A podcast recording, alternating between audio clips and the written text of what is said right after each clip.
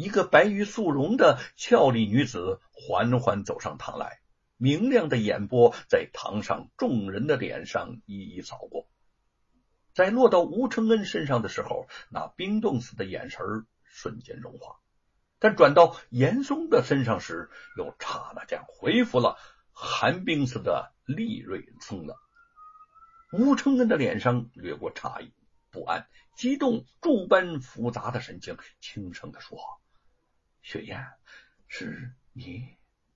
白雪雁对他轻轻点了点头，转身面对沈坤，凛然的说：“沈大人，罗万金是我杀的，墙上的字儿是我写的，你们冤枉了吴公子。现在我前来投案，请释放吴公子。”严嵩斜楞着眼睛，冷冷的看着他说：“哼。”不知死活的个丫头！你上次在京城斗胆行刺老夫，被你逃脱了。今天你可是自投罗网啊！白雪燕一双杏眼被怒火烧的是明亮异常。狗贼！我白雪燕生不能取你的人头，死也要做鬼缠着你，让你不得好死，为我全家报仇雪恨。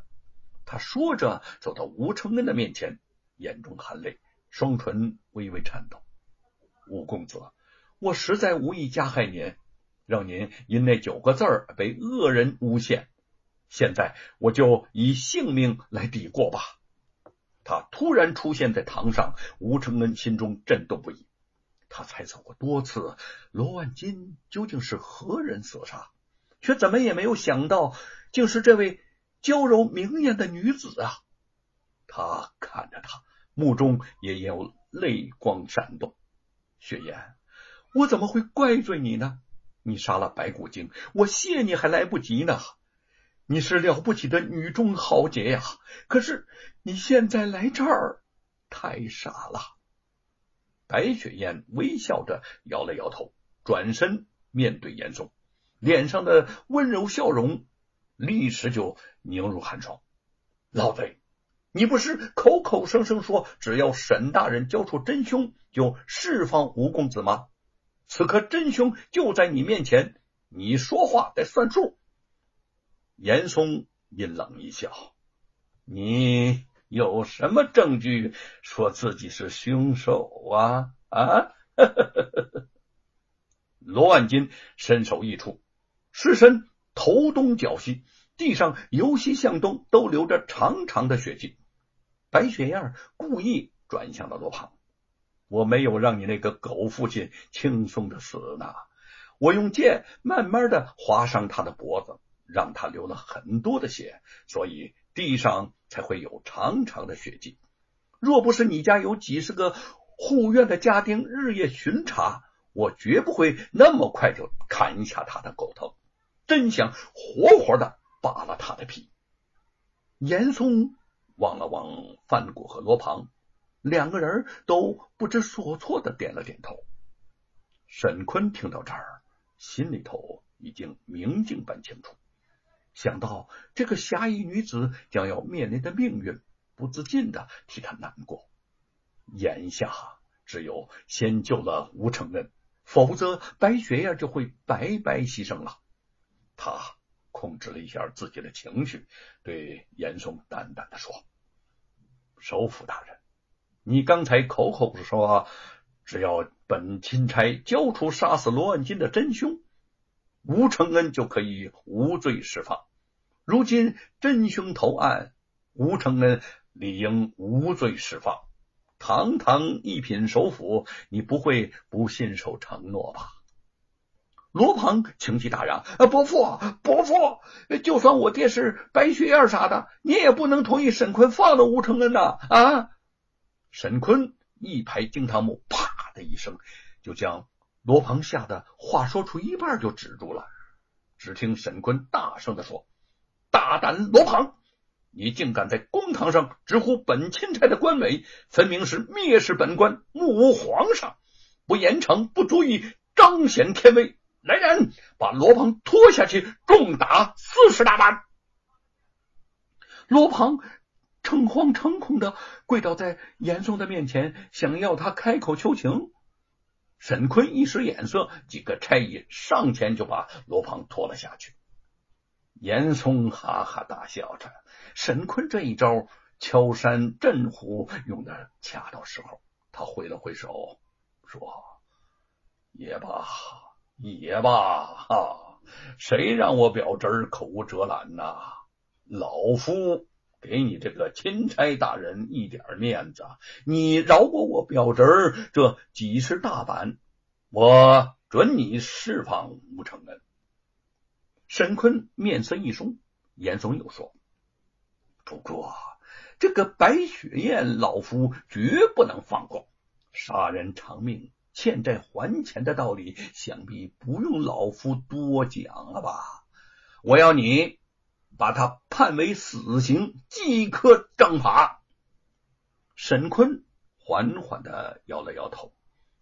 白雪燕杀人固然有罪，但罗万金危害一方，随意打死佃农，强占田地，贩卖私盐，他还屡次加害白雪燕，死有余辜。白雪燕罪在不容，但情有可原。嗯，哼。你敢公然袒护凶犯？严嵩没料到他敢和自己公然作对。本钦差秉公断案，罗万金罪恶滔天，白雪燕杀死他是替百姓除害，为自己报仇。我若判他死刑，上有负皇恩，下有负百姓啊！白雪燕的泪水潸然而落。他本是抱着必死之心而来的，没想到临死之前竟能听到沈坤这几句公道话。严嵩冷冷的看着他们，在来淮安府之前，老夫就料定你一定会一意孤行。老夫今日把话向你挑明，不判白雪燕死刑，你呀恐怕难以退堂喽。老夫不为表弟报仇雪恨，誓不为人。这沈坤真是不识抬举呀！啊，他看着他是钦差的份儿，已经让他一步了，他现在竟得寸进尺，难道我带来的那三千兵马都是摆设不成？沈坤怒道：“好一个报仇雪恨！罗万金犯下的累累罪行。”罄竹难书，要向他报仇雪恨的人比比皆是。你一意孤行，肆意偏袒，如何向山阳县父老百姓交代呀？严嵩傲慢的扫视了众人一眼。你既然不肯给老夫面子，那吴承恩和白雪燕只好由老夫来越权处置喽。我带来的三千官军。可不是看着气派上着玩的，有谁再敢干涉老夫为表弟报仇？老夫来他个先斩后奏！沈坤惊怒交加，愤然的站起身来。严嵩，你想造反不成？严嵩悠然道：“老夫当然不敢造反了，可杀掉吴成和白雪燕儿，相信……”皇上也不会怪罪于我，我想就是我在这儿杀了你，山高皇帝远的也不会有什么大不了。沈大人呐，我劝你呀，还是合作一点今天我要让你看看老夫是个什么样的人。来人！只听外面刀兵相撞，大队的官军突然冲上大堂。沈坤的卫队见势不妙，也立刻赶了进来，挡在沈坤的周围。一时之间，双方剑拔弩张，掩而不发，堂上充满了紧张至极的气氛。范谷惊慌失措，双腿一软，竟跪倒在地。是啊，沈大人呐，你们有话慢慢的说，这这个这这，千万千万不要动干戈呀！